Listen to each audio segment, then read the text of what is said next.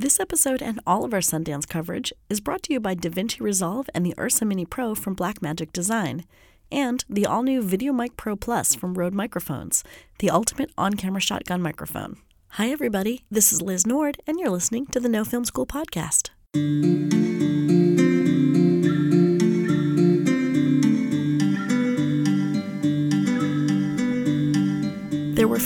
Powerhouse cinematographers who had nine projects between them at Sundance this year. And somehow, despite their busy schedules, I was able to sit down with all four of them on the first day of the festival. Shana Hagan, Claudia Raschke, Ashley Connor, and Mia Cioffi Henry have a pretty amazing combined filmography. At Sundance alone, they screened docs, narratives, shorts, and an episodic TV show.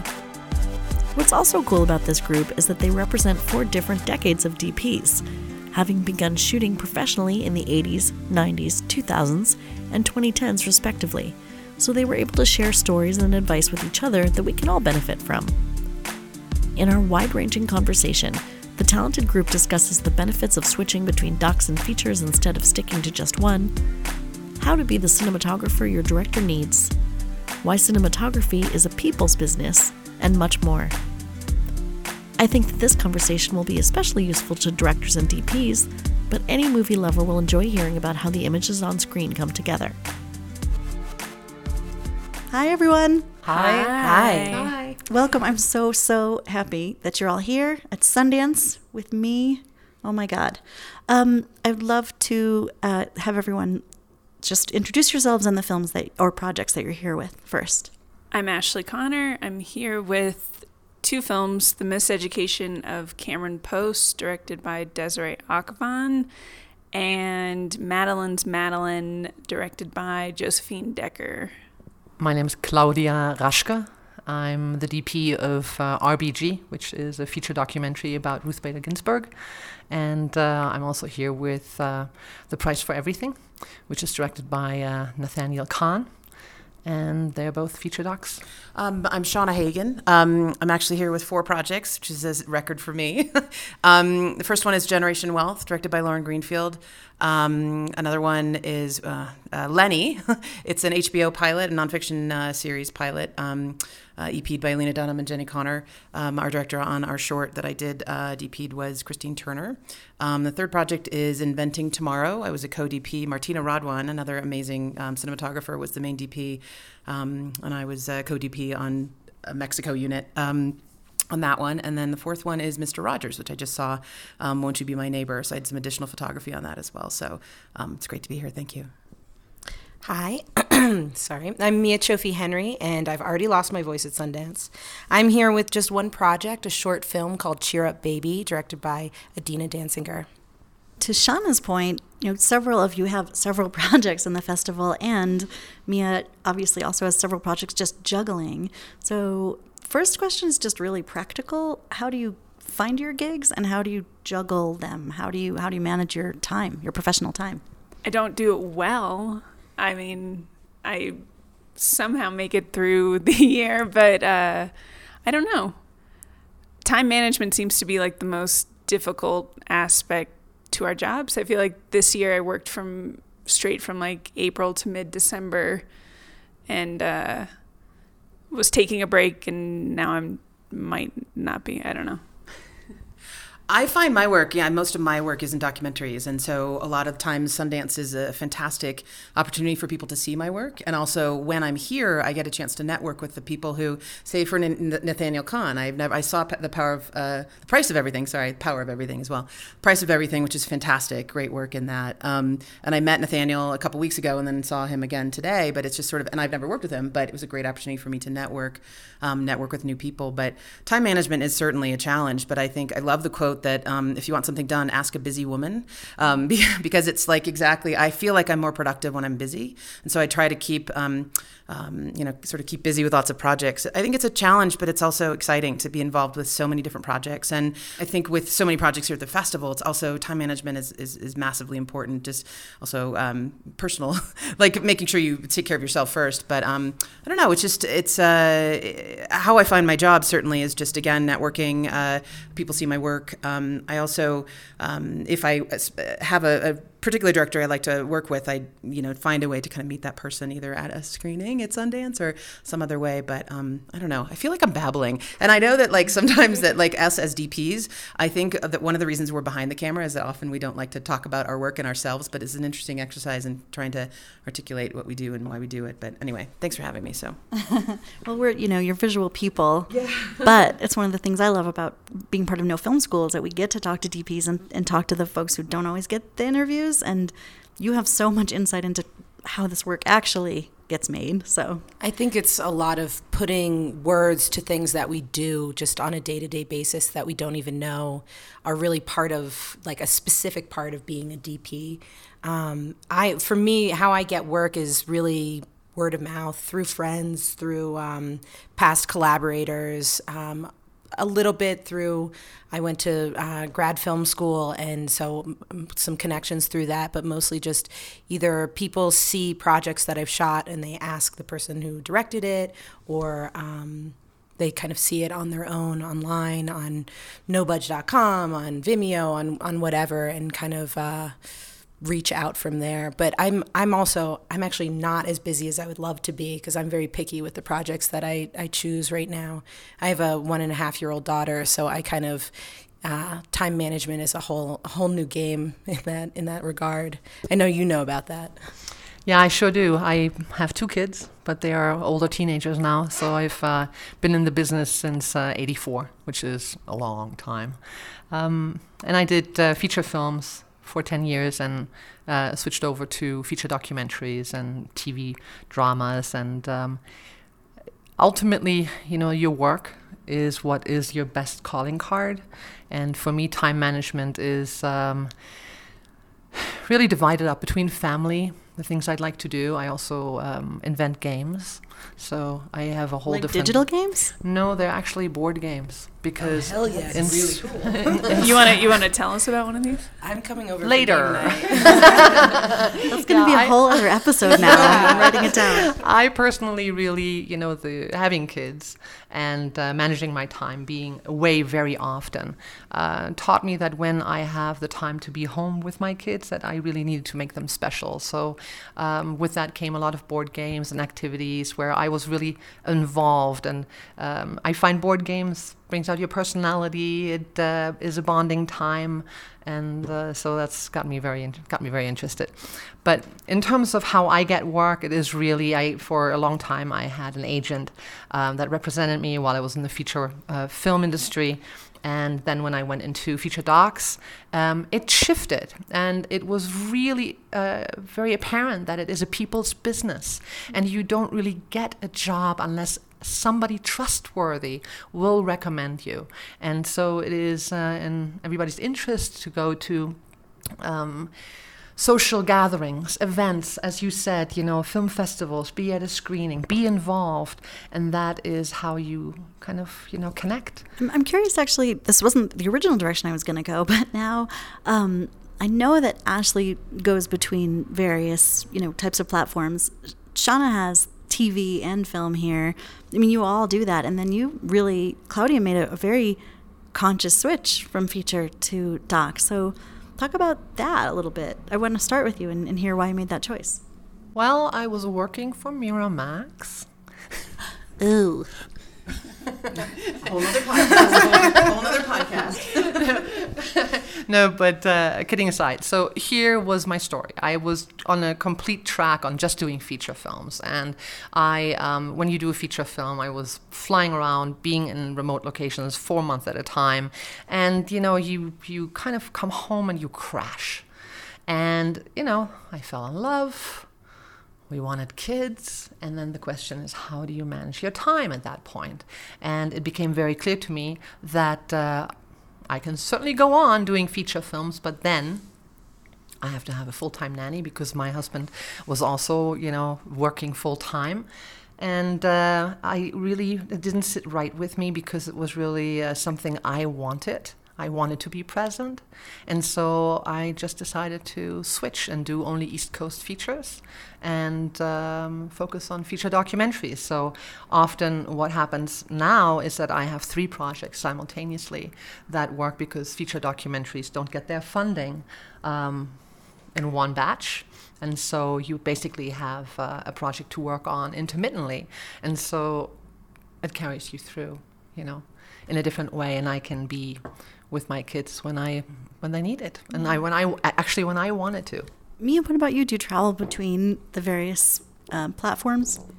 Um, I do. Right now, I haven't shot a feature yet, and um, I'm hoping that's going to happen this year. I've got a couple things sort of uh, percolating.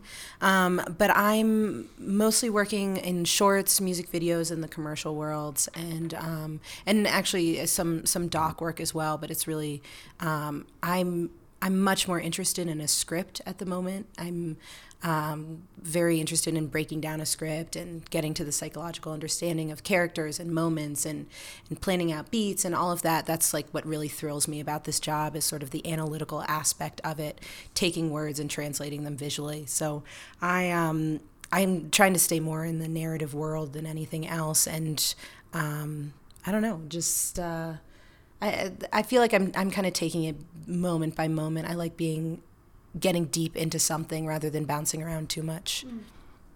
Yeah. Um, I think for me, um, it's kind of a. I, I do docs. I do. I've done a, a three features. I've done a fair amount of commercials. Done episodic television. I've done branded content. uh, Pretty much everything, right?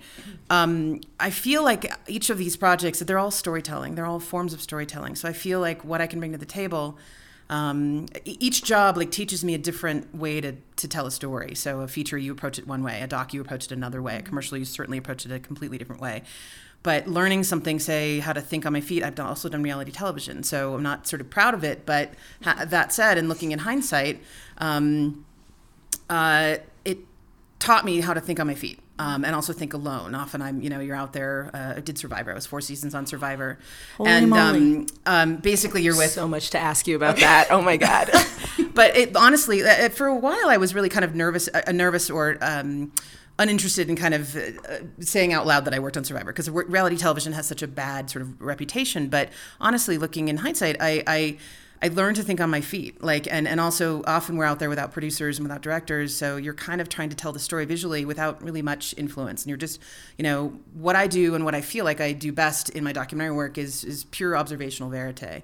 So being kind of, um, you know, there, kind of just following the story, listening, paying attention to, you know, emotionally responding to a scene, all that stuff is, um, so what I learned from reality television, I can apply in a documentary world, or what I learn on a commercial, I might be able to. So each discipline kind of can inform my work on other disciplines, if that makes sense. So I can take stuff that I learned doing a feature and bring, you know, vice versa. Also, um, as in a literal example too, in a doc environment, you know, sometimes you go into a situation where you can't light a scene, but you find this beautiful shaft of light that creates this sort of evokes this mood that then on a feature you want to kind of recreate that. So only in the documentary environment that you've observed that, then can you, you know, kind of feel the mood that that light evokes, and then you kind of then can say in your next doc you have this great or great feature that you have an opportunity to kind of recreate that.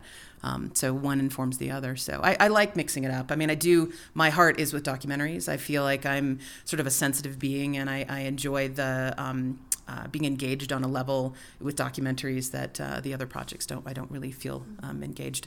That's that said, I, I enjoy everything. I, I love just I love the work. So.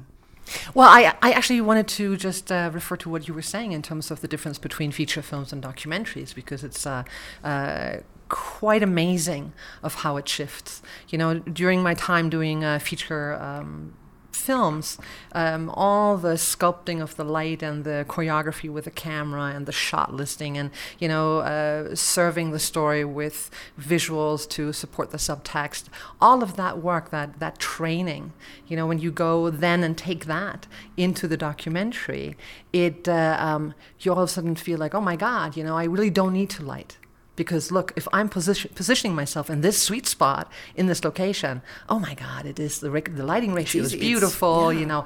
And the art then becomes the choice of um, you know uh, your exposure of how you set your iris you know and how do you take advantage of what's given. And you know it, it does a different kind of brain gymnastics um, that uh, really is very fulfilling. And i find that the one thing that uh, feature films it, which is you know wonderful to do because you do lighting, you know, and you have the the control, the creative control. But with documentaries, it's all the spontaneity and connecting to your character and floating organically when you're doing verite. And when you're doing verite, the decisions are you know split second decisions because you have to be understanding the story, get yourself in the right position, and capture it. You know, in an authentic way. And that is a whole different challenge that I can't carry into feature films. That is something that is missing because it is created.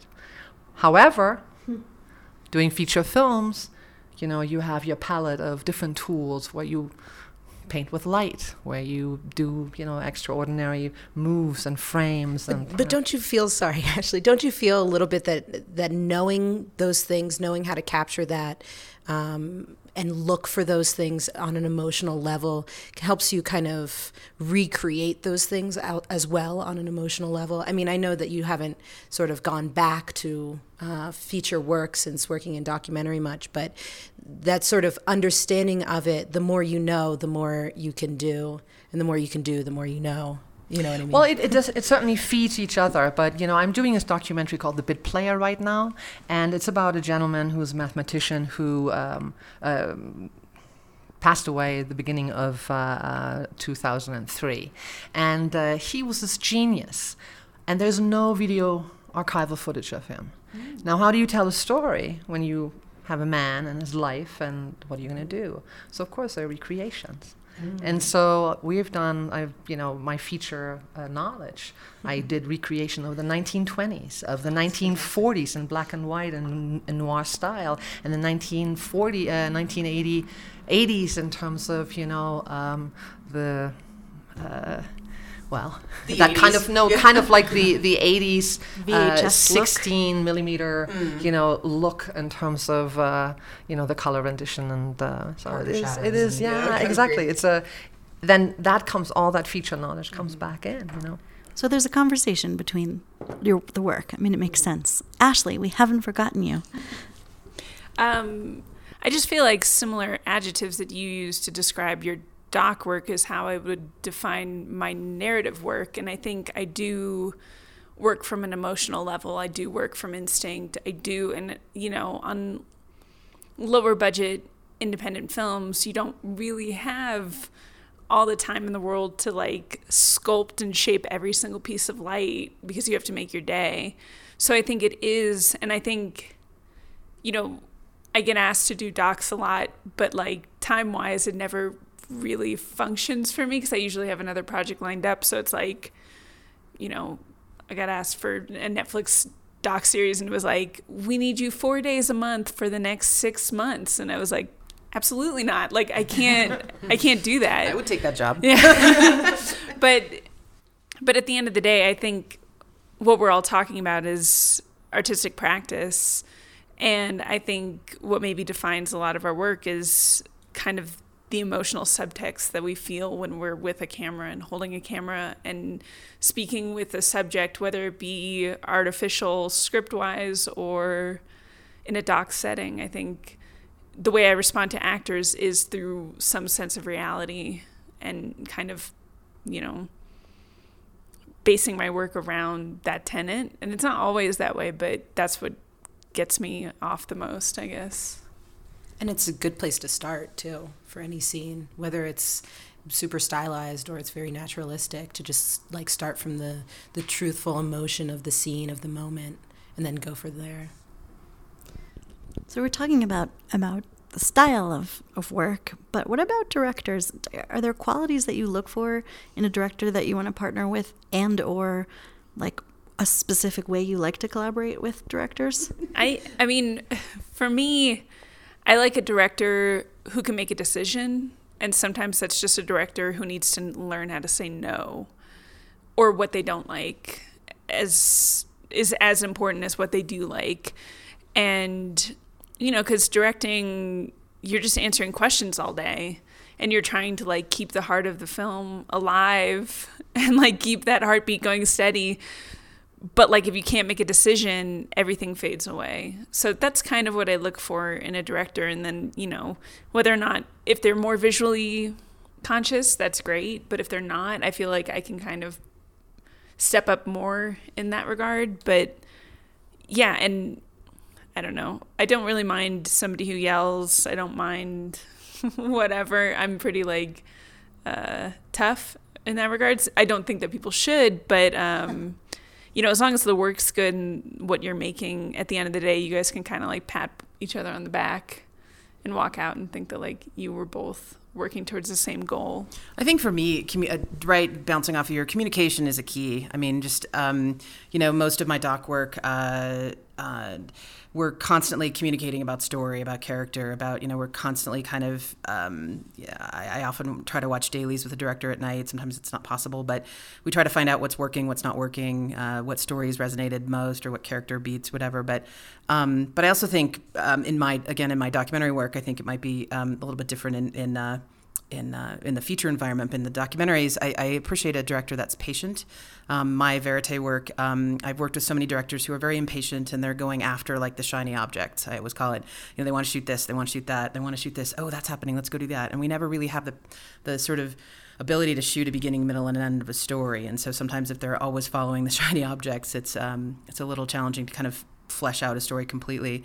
I, I enjoy directors that um, can kind of tell me what they want, and to your to your point, kind of be very clear about what they want. Um, in a documentary environment, sometimes that's not possible, but at least you can talk about the ideas that you want. Or say, for example, uh, you know, this character's having a they just had a fight. These two married couple, these two people are married. They having some marital problems. They just had a big fight. Let's try to visualize that. This is a scene of them making dinner.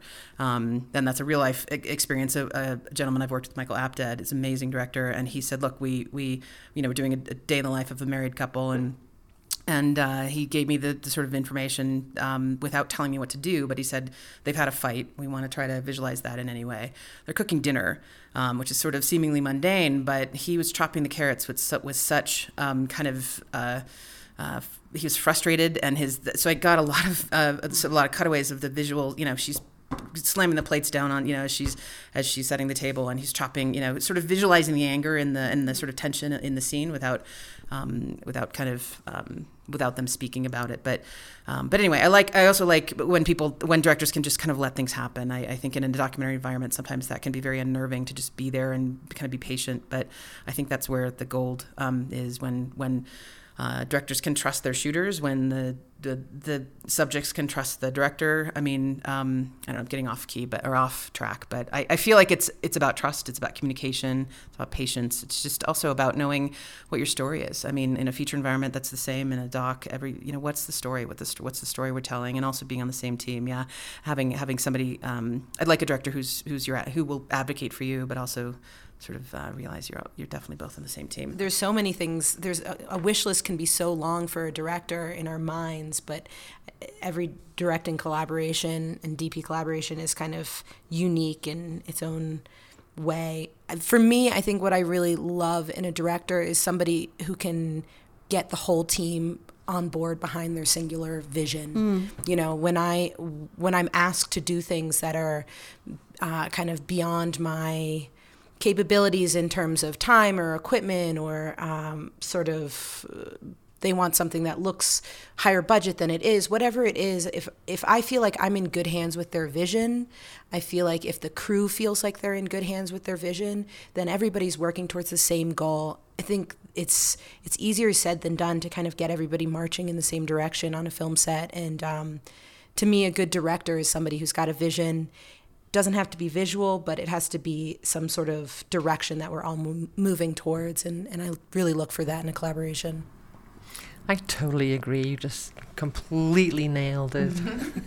yes. The thing that uh, um, kind of stands out to me in terms of looking back, in terms of the uh, films that I shot and the experiences that I had with directors, there are some really.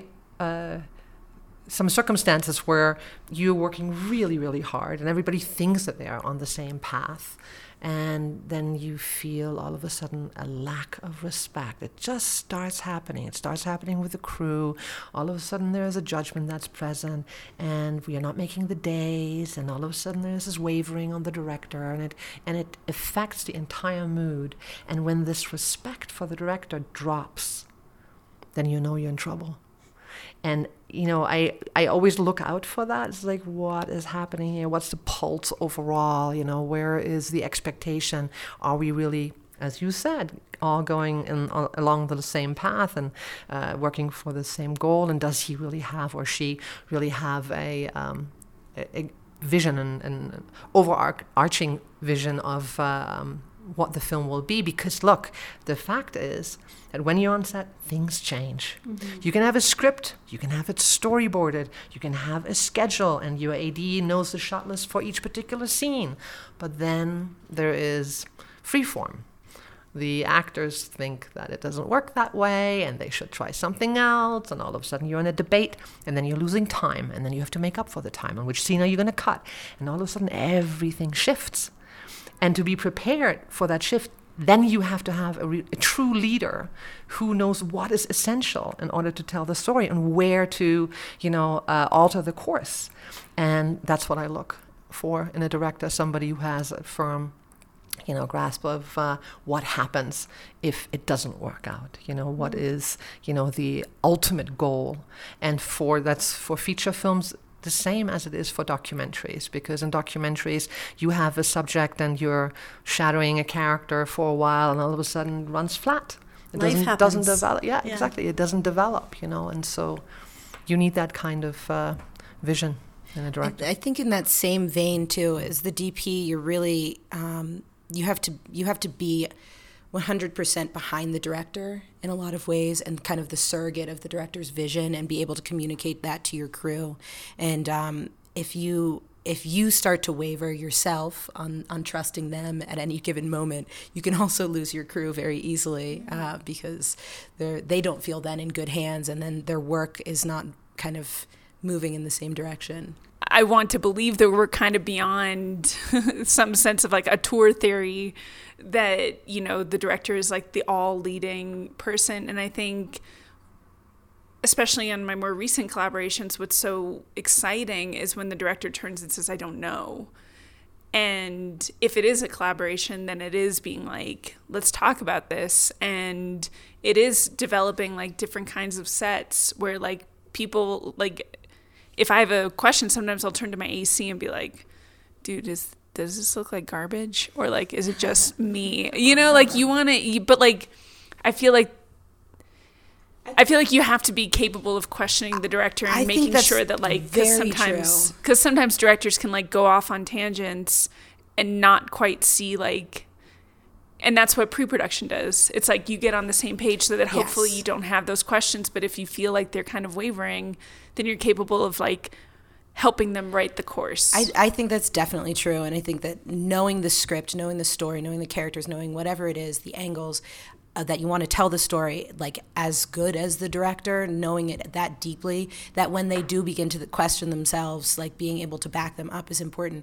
But I, I'm, I kind of prescribe to that, like the director is, is the one in charge because like everybody needs to believe in, in a single single vision because too many cooks Well, let me ask you this uh, then: if if things. that mood, you know, starts to creep, as Claudia, you know, eloquently described it, if you start to feel those tingles on a set, like, ugh, maybe this is like starting to lose people. So a lot of our listeners are young, up and coming directors. What what would you advise a young, you know, or any director to do? if they're starting to feel like they're losing their their crew a little bit what what are some tactics for for reining it all back in getting the confidence back up As a DP, or you mean mm, what can the director do I like see. from the perspective of Take a a dp deep who breath. manages the rest of the crew I mean, it's hard because low budget, because we have the capability of making films at such a low budget, it means that people who might not be ready to direct a film get to direct a film. Mm-hmm. And so a lot of, I work with a lot of first time directors, and a lot of my job is to like help them and like bring them to get their power back. But sometimes the power is not always there. So it is about empowering them. It is about like bringing them back. And I think when directors start to lose the crew, you know, yeah, like taking a step back, even like taking a half day off and just kind of like reorienting or something, or like doing something to like kind of build group morale up again because making films is hard and there's a lot of sensitive emotional people on set mm-hmm. as there should be but like feelings are involved. So you know you just have to like know how to kind of right the ship when it's going off course And it is tricky because you know it can uh, originate from from an actor that uh, they're they've been cast, and then you find out it's a miscast. What do you do with an actor that doesn't perform, that overacts? That you know that's a that's a very hard situation to be in because the script is written, especially in feature films.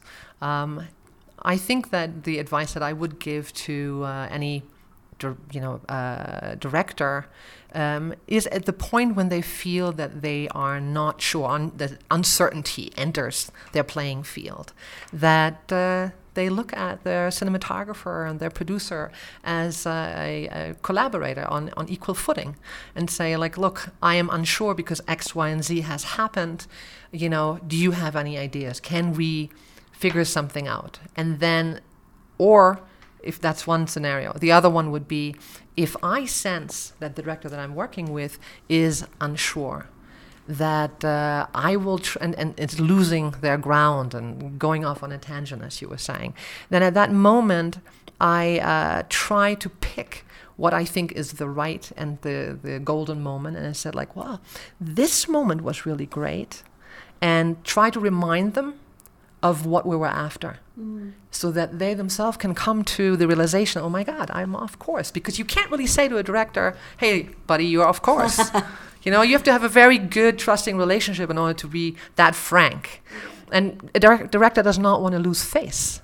And so you have to have that uh, um, you know awareness that how you're presenting something is uh, guiding somebody so that ultimately they find their, their way back. or if a script is involved or like an idea for a doc then it's really about being like hold on you wrote this. Let's talk about why you wrote this before we like throw it away or like what's the beat? What's the heart of the scene? You know like just kind of asking them questions because they usually yeah i find that asking directors questions to like engage them and like bring them back to what it mm-hmm. is when they wrote it. it is like usually a exactly, place, yeah. exactly. I like to kind of play the exercise. If we could only uh, tell this, if we could only do this scene in one shot, where would we put the camera? And that usually kind of resets the brain and says, okay, what is the most important thing? Where would we put the camera if we were getting kicked out of this location after this one take? And I think that that's kind of a, a good, or I call it like wish list shot listing, where you say, if we if we only have three three more shots in this place, what are the most important things that you need to get to get this in the edit and and and tell this story? And then anything else on top of that, that's just gravy, and, and we love gravy, but let's let's get this right, and then like release ourselves from from that sort of tension. No, I was going to say was sort of bounce off all of what everybody else is saying. I mean, in, in the documentary environment, a lot of times uh, directors are um, either shut out of a location or an interview setup doesn't happen or there's something that, you know, that, that fails or that we, you know, Someone doesn't want you something there. doesn't want us there. So then I'm often like, um, you know, you, you kind of have to be their cheerleader and say, you know, hey, here's what we can do. Okay, we can't do that, but let's let's here's a, a few options what we can do. Hey, we can go shoot B-roll. We can go, trying to st- or you know any other options. Or hey, we what if we turn around? You know, maybe we um, you know if that didn't really work because we didn't notice that on the scout, or luckily rare to have a scout on a, a documentary. But in any case, um, you know if a location or something doesn't work out, um, I often try to provide them with some some real opportunities for or real possibilities for like other things we can do. Trying to stay positive. You know, trying to stay um, as as as uh, uplifting and positive as possible. I mean, I think um, uh, again with the, I mean, the feature directors. I think um, I don't know, features and docs are sort of different, but also very similar. But in, again, in the documentary environment, if if things aren't really going that well, I think it's just about what we do have versus what we don't have, and what we have gotten. Um, it's kind of all, at least in the doc environment, a lot of times people lament what we don't get like oh we missed that. Oh we missed that shot. Oh we didn't. But uh, sometimes we have the old saying i'm sure um, claudia knows it too if we didn't shoot it it actually didn't happen. I mean you know we can't prove that it happened. So but i'm um, trying to stay positive and trying to stay you know think about the things we do have and, and rather than the things we don't have. And know, knowing that things often get repeated. There's often opportunities, even if something is only quote happening once. Um, there's always uh, ways to tell a story. Um, you know, like you're the one you're doing now. If there's no actual footage, you're recreating it and doing a creative way of telling a story. And um, you know, often sometimes in this sort of seemingly like sort of temporary failure or temporary um, kind of distraction, you can discover new ways of doing things that might be better than your original plan. So um, that's always kind of exciting to kind of come up with new new ideas of, of uh, kind of tackling a, a, challenge that comes your way. So I feel like that sort of circles back to our talk about um, traveling between doc and feature too, because I come from the doc world and I have worked only on a couple narrative things, and I found that having that doc experience allowed me to be so much more flexible on set. Like I knew how to pivot because of being a doc person in a way that the narrative folks like did, were freaking out about. Right. You know, it's interesting. Girl, I can pivot. and, and it's also because you know, look, the uh, feature industry or the feature film. Um, sets are hierarchical. It's very military. Right. It is everybody has a very specific job. Whereas in documentaries, everybody does everything. Oh, please, know, the, the producer's director, holding the boom. Like, yeah. Yes, exactly. Or even shooting second camera, or the director is shooting while you're shooting. You know, it's like it's all a true, you know, effort to uh, make it happen.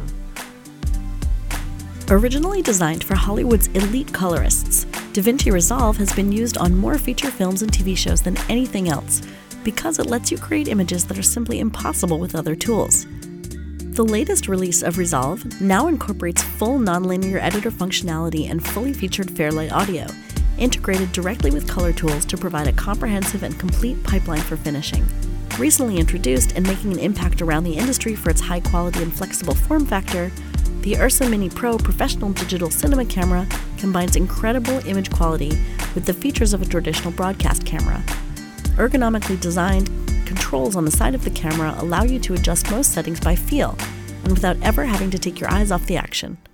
Ursa Mini Pro also features built in ND filters, a status display, and a revolutionary new interchangeable lens mount that lets you change between EF photographic lenses or PL, B4, and F mount lenses.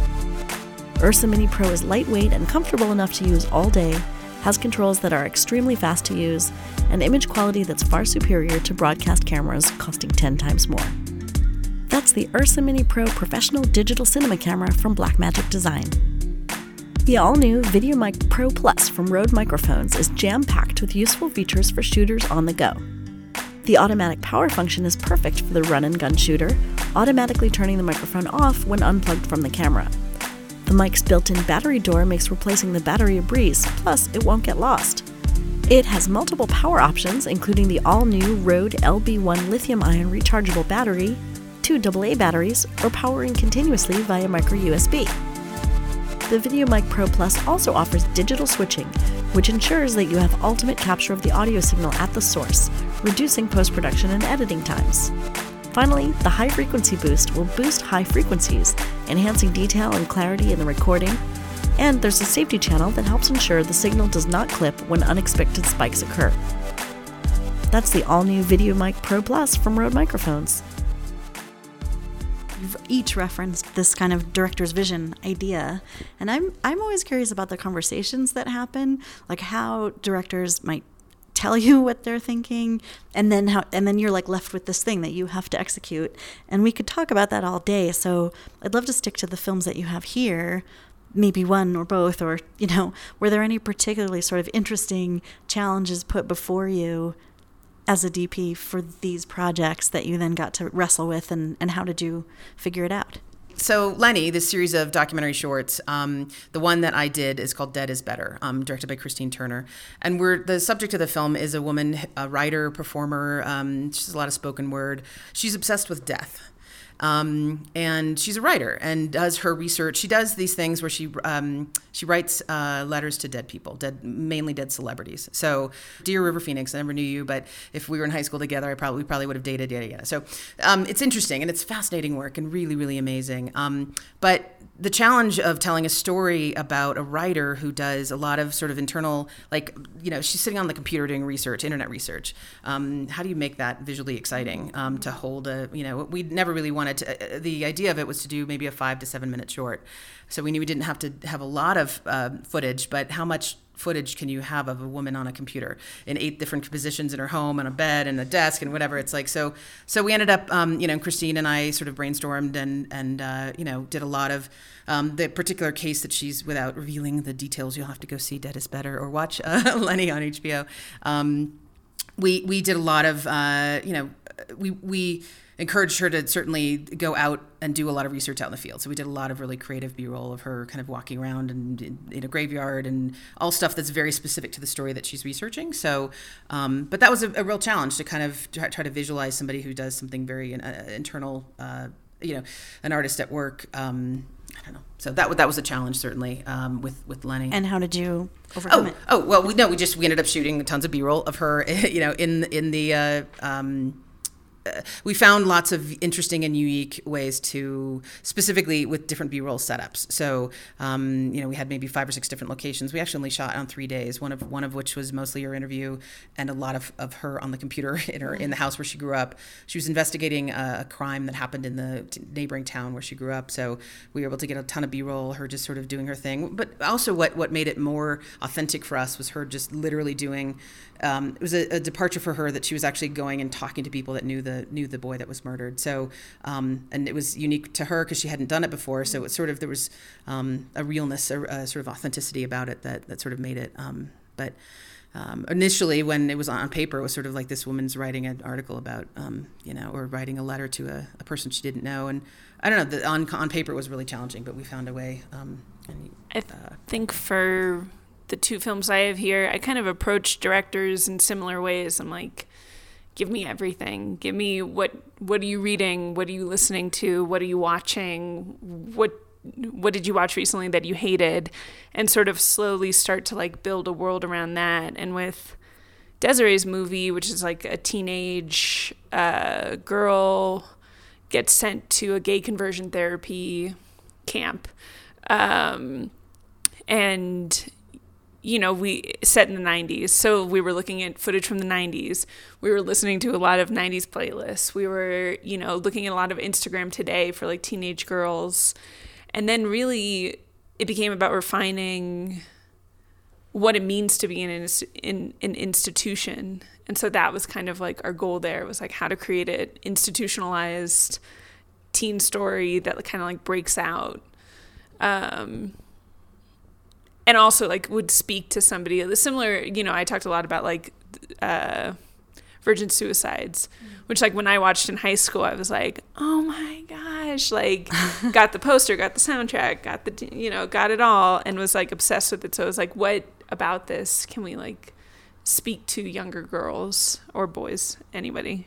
Um and with Josephine's movie, Josephine works like quite abstractly. And, um, you know, she sent me like a 50 page image list that had like images of space and um, just kind of anything that bounces around in Josephine's head. And that's what's so fun about working with her is like she's just this box of energy that like bursts out and anything that she thinks comes right out. And so it's really about like kind of refining her in a way and like be like, okay, I hear this, I hear that. Now, how do we make this a reality? For Josephine, it's really sort of like cracking into her brain and letting the light shine out. And it's like, how do you do that?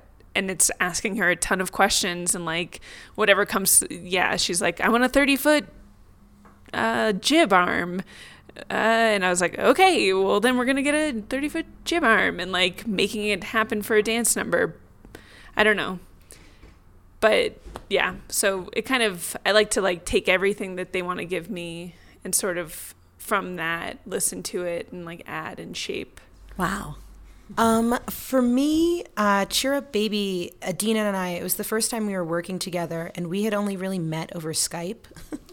we kind of had like we internet dated our our director DP relationship, um, and I um, when we then did finally meet, it was mostly conversations about our own experiences. The film is about uh, the aftermath of um, kind of a very abrupt uh, sexual harassment situation on the subway. And um, it was a lot of talking about our own experiences. Um, I think that was a very unique thing because we're both women living in New York City or have been young women living in New York City. And so we talked about our own experiences and the psychology of that and, and kind of where we were going. Another part of it was it was really, really low budget, small crew, limited access to our locations. Um, not no time to light, no lights. Um, so we were really focusing on um, our lead India's face, her body language, how it changes over the period of the film, and that became kind of our visual can- like canvas for that. And then um, with the sort of the color that we use in the film, I think um, that was the only visual references, I guess, that we really had um, beforehand. But it was very it, was very unusual from how I usually work, um, which is more image based, just because I love paintings and photography and films and um, still lifes and whatever um, sculptures. Um, this was really verbal, um, which was a, an interesting way to get to know her. Well, for the uh, for the Ruth Bader Ginsburg feature doc RBG, um, it's a lot of it is archival, and um, because you know her access is very limited, so the film is structured in such a way that a lot of her, in order to get close to her, you have to, like a queen, work from the outer circle into the inner circle. Wow. And so there was a lot of interviews of uh, people who would describe things that she had done and, how they know each other in reference to her and uh, um, build her character that way. And the challenge for me was that each person that we would interview, I wasn't sure of how relevant they would end up being in the film. And so there needs to be a certain, because it's an interview, it needs to be a certain um, setting that reflects, in terms of the location, who they are, as well as uh, kind of fit into an overall vision. And look, she is 84. She uh, doesn't like lights whatsoever. Oh. So um, we would have situation, and I knew that coming up that if I would light her, she would complain, and then I would have to take the lights down. But Oh. I have been in situations like that, and I didn't want to get there. So I knew, because I have exten- extensive lighting, you know, uh, knowledge that uh, super soft sources, you know, double bounces um, will really work for her. It will not hurt her eyes. She has sensitive eyes, and I can understand it. But that meant that all the other interviews had to fall in line with it. And so going from location to location where you don't know yet what you're going to encounter and making it look natural so that it's all fitting, that was the challenge. Wow. And I feel pretty happy about how that all worked together. She is amazing. She's my hero. She is amazing. I actually, I also know the film. And Julie Cohen is a friend and has been on the podcast, and I'm so excited to see the movie. Our uh, listeners love to geek out about tools, and every time I ask DPs, they say, "Well, it has to be the right tool for the job," you know. But I'm going to ask anyway, and you can't say it has to be the right tool for the job.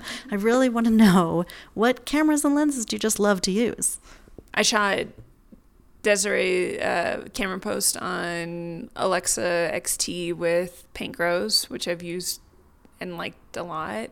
Uh, Joseph, but Josephine's movie, I really kind of fell in love with the.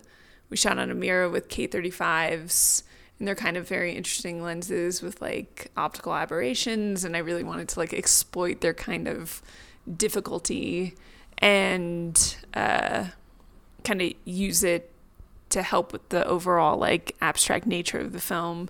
Um, and also on that, I kind of like to pull my own focus, and the throw of the lens is quite uh, small, so it was easier to kind of like hop on board when I needed to. But the K35s, don't everybody go rent them because the price just goes up. But I'd love to shoot 16. Any film um, is always my. I think it's because that's how I learned when I was in undergrad. It was sort of what gave me the agency to become a DP in the first place. Was uh, shoot, shooting uh, Super 8 and regular 8 in undergrad and developing it in VATS myself. So I feel like I'm. I I feel. Um, very protective of that knowledge and that being able to shoot on film has very much influenced how I work in digital, and, and I think that they're both valid. But um, yeah, I love to shoot on 35. I'm just to say it. For me, I mean, again, in my documentary world, it all, I mean, it does depend on budget, logistics, size of your footprint. Um, and also your physical kind of uh, i mean your footprint but your physical kind of presence. You know sometimes um, i work on projects where you want to have a smaller camera for a number of reasons. Um, so say for instance the c300 mark ii with like ef lensing. So i did have done a project uh, recently with um, some toddlers young six month old boys that um, are having cochlear implants. So you know we're down on the ground a lot you know so having a smaller lighter weight camera um, allows me to move a little quicker be lower shoot lower um, you know and I, I can do that all day. Um, on the other hand, if it's a you sh- you know, shooting a larger project, maybe with a little uh, little bit bigger budget, and maybe you want to have a little bit more show your presence, sometimes this is actually a factor. Um, that if you're doing an interview with Oliver Stone, you don't want to show up with a 5D or something, right? So um, you know, so we I, I, I, shoot with the a lot, 19 to 90, uh, the 85 to 300, the Fujinon Cabrios are um, some of my favorite because they're very flexible, very quick, and um, easy to use in the field, uh, particularly for handheld verite. Um, there's a trend now with a ver- with people shooting verite with primes. I'm not one of those uh, proponents, but I am. Oh, you are. Well, yeah. we can talk about that, but uh, it's challenging for me, and we can. That's a whole other podcast. But um, but uh, um, but it, it does it dep- depends certainly on budget and footprint and uh, but also it, again it comes down with what tool is, is the right tool for you to tell the story accurately and, and uh, you know but that's not the answer. you weren't allowed to say that. Strike so anyway, that from the record. so for me the uh, cameras that I use on, on, on RBG is uh, I shot everything on the Mark II actually I shot uh, with two Mark IIs pretty much all the, the time. The C300. Yeah, C300, C300 Mark II. Exactly, and we shot on primes exclusively, and uh, I, I, that's not true. I even actually ver- even your Verite. The Verite I shot on uh, uh, the EF uh, zooms because I had to be so fast. We would be granted 20 minutes. You know. Wow. That is, you have to have the flexibility of a right. zoom at that point. Yeah, interviews know? on primes, but I'm saying for the Verite, you were on. it. well, for yeah. her, I didn't do any um, prime uh, Verite. I do it for other shoots where I shoot on the 35 Neat. mostly. Very cool. cool. You know, on the primes, and it and it means that when you're shooting on a prime handheld, it is uh, you invade somebody's territory, it's you know, and yeah. they they have to be able to ignore you, and you have to kind of test out if that works or not, or if it if it uh, interferes. And sometimes you want to push your character, sure. you know, and, and it has a psychological force. And so I like that, you know, I like being felt that way, you know, and uh, them feeling that they're on stage sometimes. But it needs to, you need to see what the story, uh, how it presents itself, and if there's an opportunity for it, for it or not. But I really love shooting on primes. And with the uh, the price is everything, we shot on the Amira. And uh, I shoot on Cinezooms. I love the Cabrio as well, but I shot on the 17 to 120. And yeah, exactly the Canon. So I'm uh, a fan of Canon lenses. Can I just mention I I did shoot the Cheer Up Baby on the Alexa high speed with the Super Speeds Mark II and I, I do like that setup. I, we actually then turned around. We did that for budget reasons, and we really liked the look of it, and turned around and shot a couple of music videos with the exact same setup. So nice. it was kind of I don't know. Always be learning. Always. well, any final words for aspiring DPs? I have I have just one thought that I I just mentioned this to somebody at um, at a, a, screening before, but I I think just um, uh, you know somebody who's coming up who's sort of asking me advice, but I feel like in my many years of shooting, I feel like I've learned one thing is that you have to you have to find like balance your work and life. You, there's no there's work is not everything. You know, sort of align your priorities in a way that um, I, I, often say. I like having a balance of jobs that feed my belly with jobs that feed my soul.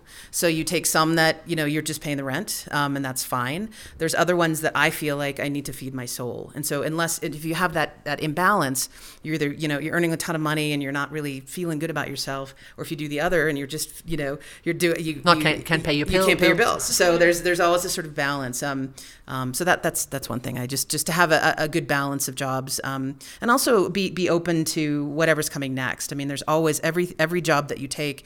There's always something you're going to learn, someone you're going to meet, some skill you're going to learn, some you know something you'll take from every job. So even if it's not like the perfect job, as long as you're kind of learning something new, um, I think it's worth taking. So I totally agree. I you know it's I, I actually go to every interview that uh, is asked of me. I take every call, and even if I know my schedule is completely booked, because I believe it's a people business, and you know even if I can't be available for their job, I try to at least you know recommend somebody else. It's an opportunity for me to push uh, those that I mentor. Um, and on, for people who are aspiring to become a cinematographer, you know, I think what helped me the most is to realize that uh, um, you have to build a body of work before people will hire you. You have to have, uh, you know, some films that you can edit together, you know, to a little reel, because um, you're an artist. You're going to be an artist. You're not just going to be a technician. And so you have to kind of uh, develop that um, the way you see a story and how you uh, represent that. And so I would recommend get your hands on whatever you can. Build up that muscle whenever you have an opportunity. Create a reel, create a website, and then, you know, align yourself with some mentors, and that's how you uh, get going. Um, I I would say I, I feel like I would take a little bit of the business side of it because um, I feel like that's talked about a little bit less. But get comfortable talking about yourself. Get comfortable being your best advocate. And um, a lot of people say, "How do I get an agent? I need an agent to like be the next thing." And um, I think that an agent does represent you that's what you pay them to do but if you can't represent yourself if you can't show up at a at a film festival and introduce yourself and kind of do the networking stuff or even when you're sitting on an airplane and talk to the person next to you if you kind of can't um, promote yourself and and not just like on on Instagram or whatever but if you can't talk eloquently about yourself and your work um, you're not you're not going to get the next level job. You're not going to kind of keep moving up. You're going to continue getting the same thing. Um, or at, at, least that's what I'm trying to tell myself every morning when I wake up. I don't think that you need to talk eloquently. I mean, you know, I think you just have to talk. Yeah. I think you just have to talk from the, the, the, I think you just have to talk from the heart. I really truly believe if you're authentic, yes. you know, to yourself and who you are, then it is not a matter of uh, speaking eloquently. Because look, it's my this is not my native tongue. You know, it's like I struggle with representing myself all the time, and I'm actually not really good at being in the spotlight. But I think if you are in small settings and uh, uh, take that opportunity, and even if at a party you're just meeting one person and you talk to them extensively, that is worth more money later down the line than um, trying to say hello to 100 people. No, truly. I think that's that's what it, I mean is like be comfortable with your own voice um, because that's that's what you're selling as a cinematographer. You're not selling somebody who who just pushes a button. You're selling your own perspective your voice your your eye True. And, and and your your mental capacity that goes with it. So so being able to um, kind of have opinions talk about things I, I don't mean like eloquently in verse. I just mean put together a couple sentences, have confidence in yourself. I think that's the biggest thing I get questions from cinematographers of, of lots of ages and in various points saying I don't I don't have confidence or I don't what they're amounting to is is I'm not I'm not confident in my work or how to how to promote my work. To young cinematographers, I always just tell them like you know you can read as many articles as you want you can listen to this podcast and take from it what you will and it'll become part of like your brain's rhizome and internalize it. But then like throw it all away. Go fuck shit up. Do your own thing. Like you don't need the best gear to make something that's cool and looks good. Like don't let anything limit you and just like I don't know. I want like the younger generation just like topple over because everything's too homogenous, and we need like rebels who are gonna like carve their own path. And in terms of the gear, I totally agree with you. I think a lot of people can get very nerdy about the gear, but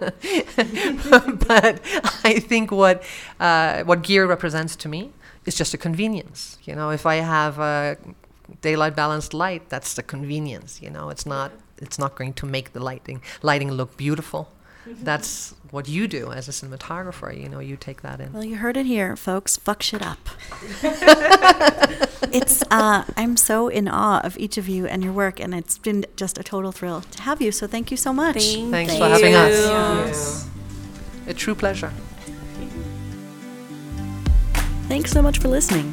One of Ashley Connor's projects, The Miseducation of Cameron Post, went on to win Sundance's U.S. Dramatic Grand Jury Prize, and several of the other films mentioned here got picked up for distribution, so be on the lookout for them in 2018. Meanwhile, you can hear lots of other fascinating conversations on the art of filmmaking by finding the No Film School podcast in iTunes. Make sure to subscribe there or on your favorite podcast app so you can catch our Indie Film Weekly news show, which comes out every Thursday morning and fills you in on everything you might have missed when you were busy making films. Also, be sure to visit nofilmschool.com for useful new articles every single day. Meanwhile, stay in touch. You can reach me on Twitter at LizFilm, and we are on Twitter at NoFilmSchool. See you Thursday.